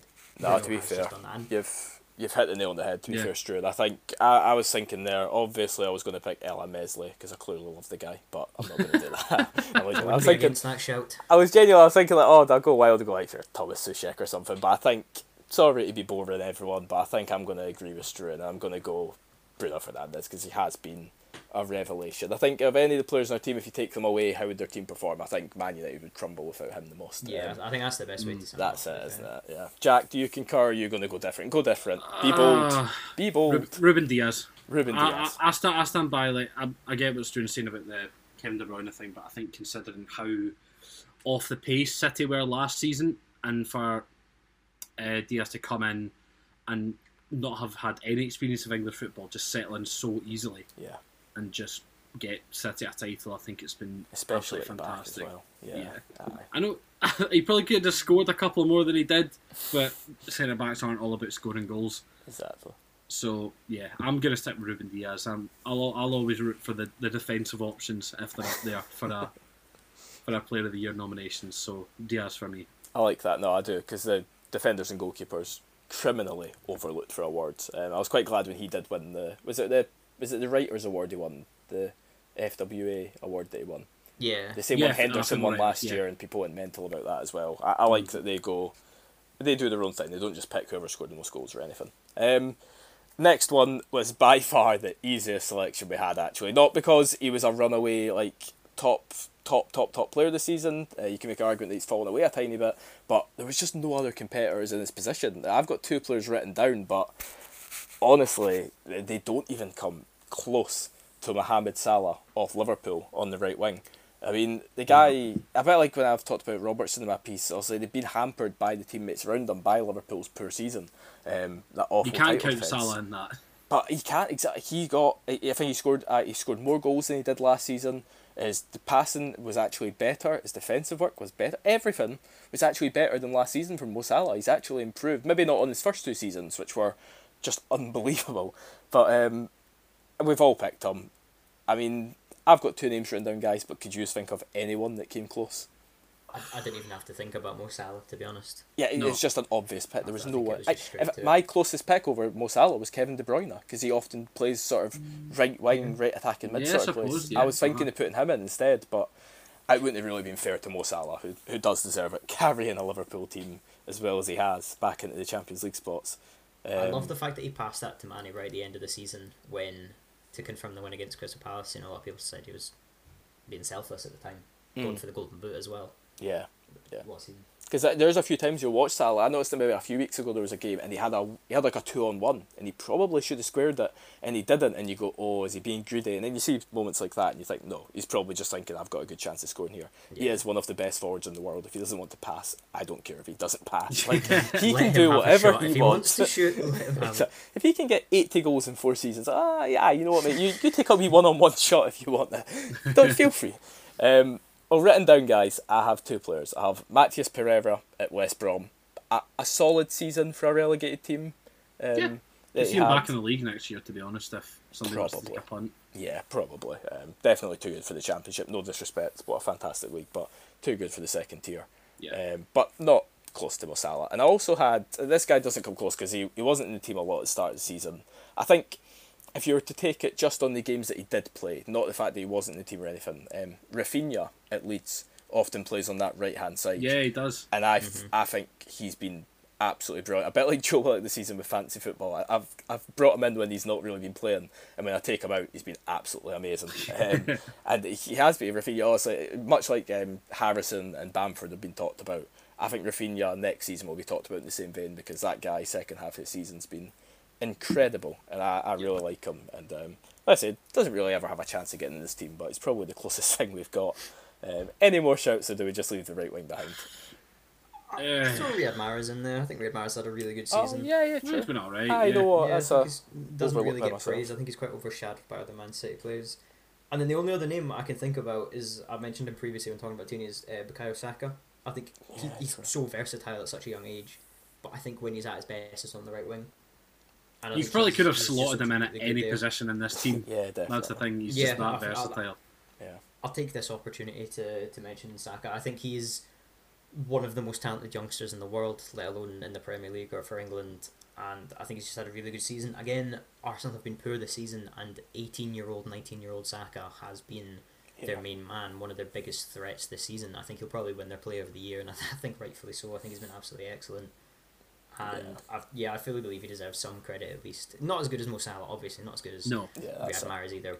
But I think he does deserve credit for how good a season he has had. no, definitely. It's a, it's a poor situation for Arsenal to be in, but it's fantastic for him, obviously. Um, Yeah. And Riyad Mahrez as well. That's a really good shout, Struan. I completely overlooked him, so that's a that's a great shout. Not did I. Yeah. I think he is just often overlooked Riyad Mahrez because of how good City are. Yeah, it You know, obviously I just gets Mahrez's rotated and stuff as well. good, yeah. yeah. Like I mean, even players like Ferran Torres, who's barely played really in the league this season, has been outstanding when he has played. He's just not played enough really, um, Mhm. Barely at all. So I think sort of the same goes for Riyad Mahrez, and it might even go for players like Phil Foden, who we've just talked about and waxed lyrical about. But um, that's the problem with City's attack; they just they switch too much, and uh, it doesn't help their cases when it comes to team of the seasons. Uh, we'll switch to the other wing now. Now this was one that two of us went for the same pick. Me and Jack both went for um, part of the Tottenham duo, Heung-Min Son. Uh, 17 goals, 10 assists, brilliant season. Now Struan, this is one where you've went bold. You've went Marcus Rashford, who did still. To be fair, I've had a lot of people really hating on Marcus Rashford, especially after the Europa League final, of course. But 11 goals, 9 assists isn't a bad return. Now, I'm not. I don't know too much about his performances, but he's played almost every game. I think 37 or 38 games. I think he played. Um, and to get 20 goal contributions, just seven less than Son, that's not a bad thing. And also, you've talked about his relationship with Bruno and Shaw as well, um, Struan. But any other point you'd like to make as to why he got in ahead of Son? I'd, he he has basically become my favourite footballer, um, which seems a bit crazy given how much I, I praise Scott McTominay. But I think Marcus Rashford has had a really good season. I, I believe he's carrying both an ankle injury and a back injury that He's apparently will require surgery at some point, and he's Mhm. still playing through these games. You know, he gets quite a lot of criticism for that, and why is he not resting him? But you know, Rashford's making himself available. He's doing so much outside of football as well. I know I'm not going to mention too much of it because this is a football Premier League team of the season. Yeah. But I think that needs. But still. There's, He's a good guy. there's been quite a lot of moments this season where, yeah, really good guy, great guy, um, where he's sort of changed the game. You know, I think back to the Champions League games against Leipzig where United won 5 0. He scored a hat trick. He basically won that game, put it to bed. The game against PSG that they won, he scored the winner 2 1. There's been moments this season as well where he has come up with a decisive goal. He's put in a really top performance. You know, I remember the the game against Brighton at the start of the season when things were going bad. He basically ran from the halfway line, t- took Ben White out twice in the build up, slotted it in, and yeah, I think a lot of people criticised him last season because he, he did have a really high goal return, but he scored a lot of penalties in that. Yeah. This yeah. season, he's not taken a single penalty. Bruno Fernandes exists, so Yeah. He's been off them. And I, I, I will fully admit, Son probably does deserve to be in ahead of him. I just tried to be a bit different and bringing up a different Uh-uh. name here. I, Yeah. I got a couple of messages from uh, mates who'd read it and said, you know, oh, how have you put Rashford over Son? And I'm To be fair basically though, just trying to explain it there. everyone that I've heard that talk about it said um, like about just about Rashford in general, not obviously your team of season pick, but just Rashford like oh, he's, he's dropped off too many games. But to be fair, Jack, I'm sure you'd agree with Heung-Min Son, our pick. He's not been on it every single game this season. He's had some amazing games, but you do have drop off games. I think Rashford's Absolutely. just too heavily criticised. I don't think Rashford's actually had as poor a season as people make out. I don't think that it's unrealistic for him to be in this team from Struan's uh, perspective because I think he's been fantastic. So yeah, that's just my opinion anyway. Um, I have two more names written down. Uh, does anyone want to give a shout for their left wing options that may have stuck ahead of them? I mean, I, Jack Harrison? Jack Harrison. Harrison's a That's a good pick. shout. You've Very got uh, Harvey Barnes and Grealish. Ah, had they two- kind of played Oh, full yeah, seasons. That's the two I had, but of course injuries have really ruined their seasons. I and think it's a real shame. Could have got in if not for the injuries. Either of them could have got in. Yeah. Um, I also like Jack Harrison. Sure, I didn't have him down Struan, but obviously he's been immense for Leeds. Uh, Yeah. I think the start of the season as well, he took off really quick. Maybe died away, but he's came back again. But definitely, I think Jack Grealish and Harvey Barnes, um, Jack, both of them, like Jack Grealish's season. If you want to talk about that for a minute, just I, I mean, he's exceeded everyone's expectations, hasn't he? Absolutely. I mean, you saw him kind of lead Villa on his own last year, Yeah. and you thought, oh well, it'd be good to have him kind of stay up in the league. Maybe somebody will come in for him in the summer. There was a lot of talk about someone potentially a Man United going in for him. Stuck with Villa, and they've kind of been, become an established Premier League side again because of it. I mean, there was a point where they didn't couldn't do any wrong. I think he won the Athletics uh, individual performance of the season Mm. for his for his role in the seven two game at Anfield. Yep. Let's not And- speak about that. we'll not speak about it too much, but it just goes to show uh, he's a proper captain. He's got a fantastic future ahead of him wherever he ends up, and it's a real shame that he's injured just now. And it's, or, well, he came back, but it's it's a shame that he'll probably get underutilized at the Euros because Yeah. Southgate just doesn't really seem to rate him as highly as he does a lot of other players. Mm-hmm. If he doesn't play against Scotland, I'll be thrilled. Put it that way. Yeah. Like that's probably the most glowing compliment, the most glowing compliment I can give him. I don't want to. I don't want my team to play against him. I can imagine you smiling, not see Grealish, and then you scroll down and it's just Foden, Rashford, Yeah. Kane. And they'll, aye, and then Tears start Like, trickling down the face. like, hey, no, no, no, no, not at all. When we've got Declan Gallagher and uh, exactly. KT and KT and the Big, boys. big Sauce. Aye, chuck them There you all go. in. There we go. danger. Who cares? Who cares? But we're not here to talk about Scotland. We're It's here a to good talk laugh, isn't it? That's true. We're here to talk about the Premier League. Um, well, I suppose we're almost wrapped up, but we'll talk about managers in a moment. But I think striker. I think it was unfortunate actually. I was quite annoyed at this man because if it wasn't for him, we would have about ten other picks to pick from. Yeah, There were so many players underneath that were all in the same range, and then you've just got Harry Kane, just a level above. Twenty three goals, clear. fourteen assists, and a Tottenham team that I think I called them grim. I think they were dour. I You think did call them grim, I, I was. think I good- that, and I thought, I is think I that mentioned harsh? uninspiring, No, maybe. it's not. Yeah, uninspiring. Just, just such a letdown. Really, that Spurs team have been. Um, and Harry Kane's just still been top class. I think he's been lucky, obviously, that he's got that partnership with uh, Heung-Min Son, Son, yep. of course. But man, like it's thirty-seven goal contributions a season where you finish seventh in the league. Lucky to finish seventh in the league. Um, but we're not here to about Kane. We're not gonna because what's the point? Um, we've got so many other people we could talk about. Um, Jack, give me a name. Give me a name. Patrick Bamford. How he didn't get in that long list for England is an absolute Wow. disgrace. Probably the closest thing they have to Harry Kane as well in terms of a all-rounded footballer, I would say. And he's think, not what, what did he end up on? 17 goals in his first season back in the Premier League? I think you might be right. Yeah, I think you A- might be right. After a that. lot of kind of over scrutinisation for people saying, "Oh, he's not a proper, not a proper striker," or And he's, he- sorry, he's so Jack. wasteful. seven assists as well. 20 goal contributions in the first season back uh, with a newly promoted team. That's exceptional. Crazy. I Yeah. mean, Leeds have been great throughout, but Bamford has been brilliant. Because remember, he scored at the first few games. Everyone, nah, nah, he's still hopeless. Like he's still rubbish, and Yeah. just kept going. And it, yeah, absolute credit to him. Hopefully, he keeps it going next season because um, Yeah, you'd like to see it. you've got Rodrigo up top with him next season as well. I think they might start playing two up top if it fits their system because that Rodrigo Hmm. boy's pretty damn good as well. Um, But probably just play one in centre mid or something. Just Yeah, just like, you, know, you said seven assists. He can do what he wants. Put, put Bamford centre mid, deep line playmaker. Boom. Basically, There's, a, Gundogan. there's- yeah, Get there's the a lot of other names, a lot of other names, but I just wanted to chuck Bamford No, out there straight away. that was the first name I had as well, Jack. That was like first on my list, descending down. Uh, Struan, you give me a name as well. um, I'll go for Dominic Calvert-Lewin. Yep, another great pick. Basically, the the striker at the start of the season It was absolutely incredible. I, uh, of course didn't rate him uh, about just over a year ago. Totally. How did you how did you describe him? What was it you I said? think I said he was the worst first choice striker in the Premier League. That's a time. fantastic piece of analysis. Since then, he's probably outscored everybody but Harry Kane in the league and Salah. yeah. And yeah, he was just really good. I think had a bad injury later on and kind of faded out towards the end of the season, but he was absolutely excellent. I really, he's just, just he's just so good in the air. You know, he's he's just a classic number nine fox in the box. Scores the really bad, ugly looking goals, but you need that in the team. You need that exactly. You've got Richarlison in the same team. You know he can do all the fancy stuff, the bit of dribbling. You've got Yeah. DCL in the box. Um, I tell you what, uh, we're getting quite a bit on this podcast, so I'll just read out a few names, and if you guys want to jump in, you jump in. Um, Jamie Vardy. Anything particular about Jamie Vardy would like to say? I think I think he started really well, and then I feel And- like yeah. he's. I feel like he could be the scapegoat for Leicester's season, kind of going a bit awry and dropping out uh, Champions League spots as soon as he stopped scoring. Leicester just kind of capitulated. Yeah, but then Kelechi started, True, but so it's not as if they ha- they were without a goal scorer because Iheanacho started proving people wrong. Like me, maybe. I yeah. didn't think there was much of a player in Kelechi Iheanacho, but he's been great. I'd great. agree.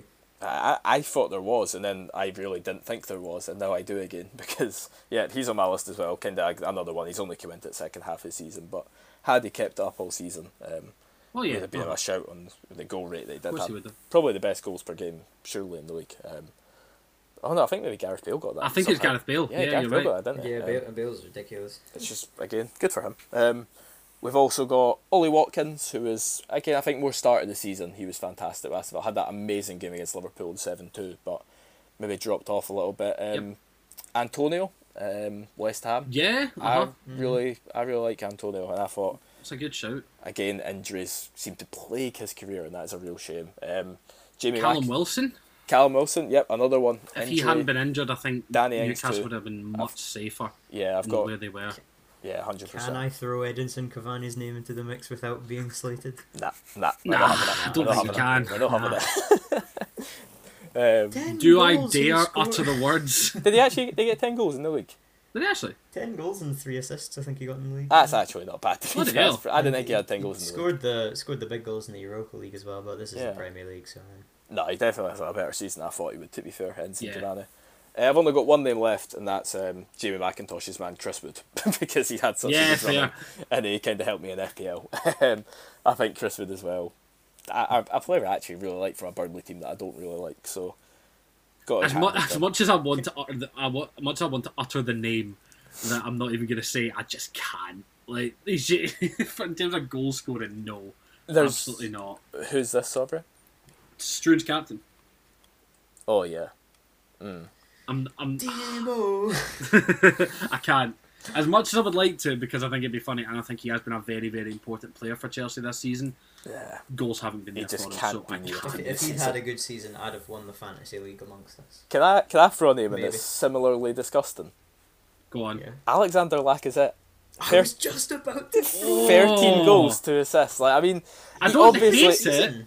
He obviously isn't. He's behind all these guys like Watkins, DCL, and Bamford and stuff. But like Given for all the hate he hate was he's last got, season. and I didn't really notice it until I was looking this up and researching. I mean, it's a good season from him, is it not? Considering what he's Obviously been like at. Arsenal, yeah. Yeah, Yeah, like I think given how poor he's been the last couple of seasons, to score 13 league goals it's a shock, isn't it? pretty good. It's a shock, and I was I'm shocked I saw Aubameyang. I was like, eight were penalties, like, but he got ten goals as well. Um, Benteke got ten league goals. Oh like, my god. Wow. Benteke was ridiculous at times this season when he just suddenly... What? Yeah, he just picked up like for no apparent reason. It was the Aston Villa Benteke back again. Yeah, pretty much. God. To be fair, but also we can say Lacazette in Benteke. They're never getting close to this team. This is a team of the season Yeah. pick. That's why Harry No, Kane's out. no one's getting co- no Yeah, one's getting close to Kane this season. No, Kane, That- isn't No, it? It's- it's even the think best performers. closest three. The guys you have said Bamford, DCL, and um, yeah, that's Did you pretty say? Eh, if I had to pick someone that wasn't named, I don't know. Maybe maybe Watkins, maybe Yeah, I Antonio. think Watkins is a um, fair Watkins or Antonio. I think Vardy and Iheanacho. think Big season for English strikers. yeah. Other than the Watkins got a red card for or a second yellow for diving against United, but before that he played every minute this season. Oh really? How Ah, rare is that for a striker? for a striker. In his yeah. first season in And- Premier, yeah. Premier League Yeah. football as well. Normally you've got your know that. goalkeepers and your centre halves, and you're like holding midfielders who play every single minute. But I think that's really impressive. But you know what, Stuart? You just told me that he dived, so he's it. So Antonio, that's my pick. Sorry. It was a So second wait, yellow he died. Good- So why did we all universally agree on Bruno Fernandes? Ah, get him it. Yeah, hang on a moment. Now, Sorry, Stuart. Do you want me to send you the Villarreal clip? Oh, the clip where somebody tucks him in the back of the shirt and he falls down. Be- Lit- I don't know, that's literally palms him, like barely grazes his To be honest, this fits into my Joe Willock agenda. So yeah, Jesse um, Lingard, come on. right, Jesse Lingard. That's fair. Yeah. Jesse Lingard Right. has to be in. If, if there's a twelfth spot, if there's a twelfth man. Well, technically, we're going to pick a 12th man right now to wrap up the podcast. We're going to pick our manager of the season, something that wasn't in our articles, um, something we really did want to talk about alongside all these fantastic honourable mentions. Um, I've actually still to decide between three, so I'll let one of you guys go Go on, first. Struan. Struan, you go. Who's your manager of the season? I am going to go for Mr. Moyes as my selection. Yeah, I have three names written down. I think we'll all One have the of same them's three. Pep. Oh, really? Oh, no, we don't then. Yeah. no, we don't. So you've got Pep, Oh, and aye. who's your other? Uh, the other one I've got is Bielsa.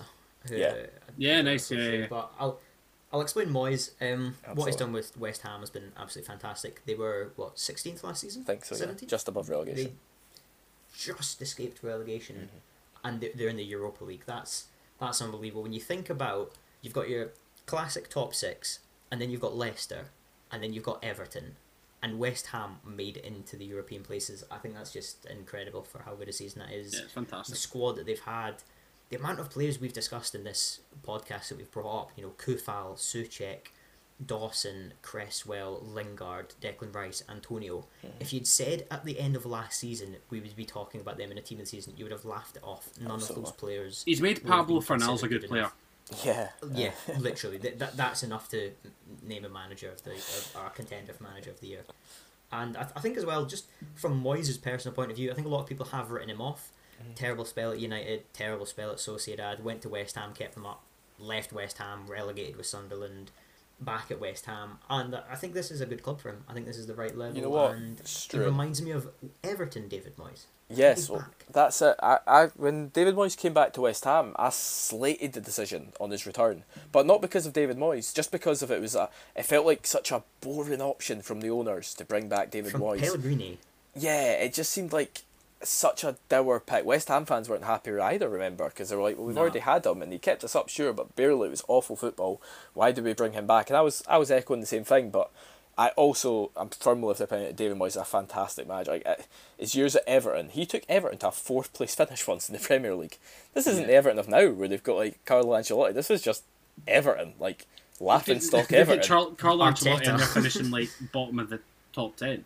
Yeah, exactly. Exactly. That's it. As much as I like Carlo Ancelotti in this Everton team, it's it's not even close to that David Moyes team that finished in the Champions League spots ahead of Champions League winning Liverpool in two thousand and five. Like it's Yeah. he's such a good manager. I'm so I'm so pleased after such tough spells at Sociedad, Sunderland, and Manchester United, of course, that he's finally getting a break and people are maybe starting to praise him a bit. I love that pick, Struan. Um, Jack, you can you can give us yours now. David Moyes. David Moyes. David Yeah, Moyes. Moyes, Moyes was mine. Moyes was mine, to be honest. But to play devil's advocate, I'll speak a little bit on Marcelo Bielsa Yes, go for it, please. because I I'm so happy that he succeeded, and I'm Yeah. so happy that he's in the position they're in, and I'm so happy that he's probably going to stick around for a good bit think longer. So. I think so. Uh, I mean, Got if the his best knee, gif in the world. if his oh my god, That guy. if his knees let him anyway. Uh, it was the talk. It was the talk of the pre-season, wasn't it? Whether Bielsa's system would fit the Premier League, and Aye. any time that they lost, it would just be, oh, I mean, is it Bielsa's system? Shut up! His system got them to the Premier League, and they finished eleventh. Was it? No, twelfth. Uh, why was I thinking? No, I never got ninth, did they? Uh, they finished tenth, I think. I want to say tenth. Do you know? Actually, I'll make a. will make a not sure. really They finished ninth. They did finish They ninth. finished above Ninth. Everton and Aston Villa. Uh, I thought ninth I'm, for I'm definitely reason. making this claim. Then I Go think for that's it. more impressive than Wolves getting uh, into Europe in their first season in the Premier League. When you, the I might have to agree. the Yeah, team- yeah, yeah. I might I have think to this agree league with team that. is far more impressive. I think they play the Better best football football, too. to watch. Yeah, Sorry, much I'm- better it's It's football. so entertaining. It's so intense. Yeah, it's Like, shambolic. Did, did you Yeah. see the stats? Like sprints per ninety or something like that. Yeah, And it's just levels above. I think The versatility, as we said. Oh my god, I couldn't even believe it when I saw that stat because it was kind of point graph and then you had all the kind of teams clustered. Top percentile, way on their own out there, you've got Leeds of sprints per 90 because Off they're the so chart, intense. They hound their opposition. They are just exactly a team that no one wants to come up against. Mm-hmm. They've got a good sense of kind of young players in there. Uh, I, I think they're going to probably lose Jack Harrison, but I could see them trying to bring him back on a fairly cheap deal from Manchester City in the summer because I can't a imagine City, of him. City keeping a hold. Rafinha's been great. Bamford's excelled. Meslier's fantastic. Even like a Stuart Dallas, Luke Ayling, Kalvin Phillips. We didn't even mention Kalvin Phillips Kalvin Phillips. earlier, yeah. did we? So, so many fantastic players to go through. Yeah. Absolutely fantastic, and it's a credit to Bielsa that Leeds are in the position they're in and where they should be, really, because mm-hmm. it just kind of seemed natural when you kind of saw them coming up.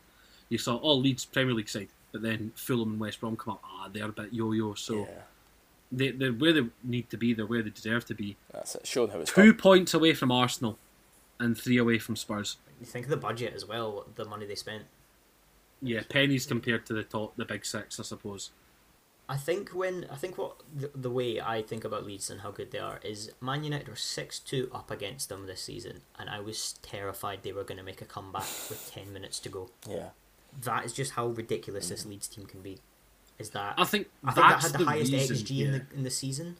I think Probably, both teams yeah. XG Probably, yeah. The most entertaining game to watch, it. but Leeds Leeds are just ridiculously good. And obviously, I dislike Leeds, but wow, they're a good team to watch. Yeah. No, definitely. I think that is what hamper, uh, hampers him a little bit, and what has me picking Moyes over Bielsa. It's just the fact that they can either beat the races completely or just fall so flat and concede six. Yeah. I think Like- we've probably all said at least once in our group chat how bad is that Leeds defence when it when it, when they concede it. They they concede. Yeah, Fod gets open. They don't do anything in halves. They, they they're Ah. fully commit to attack or fully commit to running, or But they when never fully commit when to it defense. works, it works. You know what I mean? It's Oh, not absolutely, like it's not like it's not like Mhm. um, teams that come up and don't have a plan B about like well, perfect example is Norwich last season. Like oh yeah, they played brilliant football, but come on, they were after like twenty games they were already relegated. Leeds have come up and it's worked, and Yep. they're a top half team because of it. Like it's good to see them back where they should be. To be fair, after about two decades away, um, I think.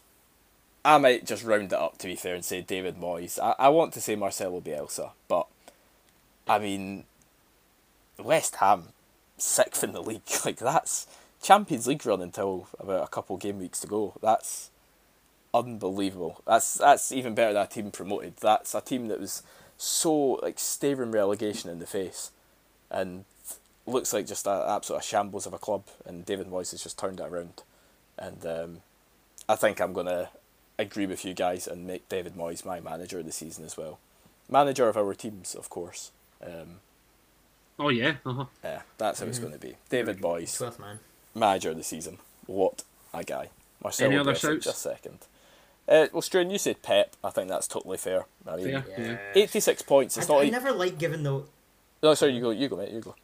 I was gonna say I never like giving the guy who won the league managers. You know, last season I think a lot of people would say Chris Wilder. If Leicester had made top four, I would have said Brendan Yes, Rodgers. 100%. FA Cup top four finish, mm. that would have been a great He season would for have Leicester. won. I still think it's a fantastic season to get the FA Cup, but I think the fact that they bottled top four again, you can't pick Brendan Rodgers. I mean, the last five games, three losses a draw. That's. I know it was difficult games. I hate. I do. I hate that you've used that word there, Stuart. Uh, bottling. I find. it- I find it so. I, I- what's the word? It's so cruel to use that word when they're a small, not a small team, but Yeah, you a don't team expect without them to get resources. But I suppose what other word can you use when you're sitting in top four for two hundred and forty-two days? About hundred more than Man City in that did. and Yeah. you don't get top Most four. of the I mean, in a don't get row. top four. come on. I think I think the bottle, the term bottle is probably more associated with Rodgers because obviously that's the running joke with his career sort of thing, which is a Yeah. massive shame. It's unfortunate. And. I think I don't, uh, as I said a couple of minutes ago, though, I don't actually think it was a bad season for Leicester. I think in ten years' time, Leicester will remember their first ever FA Cup victory rather than oh, we got top four that season. I think that is just so much. If if Hundred you percent. Yeah. if you'd asked a Leicester fan, would you rather win the FA Cup or beat Tottenham on the last day of the season and get top four? It's surely it's got to be the FA Cup. yeah, it's a tough But one. it's still hard to say pick Brendan Rodgers. Yeah, Yeah. I think. I mean, you think about Everton. If they just won one more game, they would have got eighth place, and you'd maybe be going an outside shout. Maybe Carlo Ancelotti. I don't think he'd ever win it, but it's an outside shout. What about Steve Bruce getting Newcastle twelfth? Eh? Stevie? Anyone? Bruce? I mean- Anyone? Big I think he gets a bit bit too much criticism, but possibly Yeah, he doesn't. I'd agree he gets too much criticism, but at the do same as well. time, it's It's it's it's not. They were only four points off sixteenth. I mean, they basically got on the final day. So, yeah, I think I think David Moyes is a, a fair winner, just ahead of Marcelo Bielsa. Um, I think we've explained why. I think that's that's really it, troops. That's it. We've went through all our teams. We went through our mentions. Um, really excited. I still believe there's a Scottish version of this coming as well as I an believe article so, and an yeah. impact. Is it Graham, Sean, and Taylor? doing it? Taylor. I believe so. I believe Yep. that was the plan. So anyone Yeah. listening, please look out for that as keep an well. eye out, yeah, for sure, on for sure. and on our uh, Twitter and all that jazz. Um, that's it. oh, that jazz. I love that saying. all that jazz. You like jazz? You like- I that. That's a good way to end. That's a great way. to end. Let's just end it on that. Uh, thanks for listening, everyone. I hope you've enjoyed. Uh, feel free to tell us if all our picks are just terrible, and we've been talking nonsense for ninety minutes. Um, thanks for listening. Goodbye.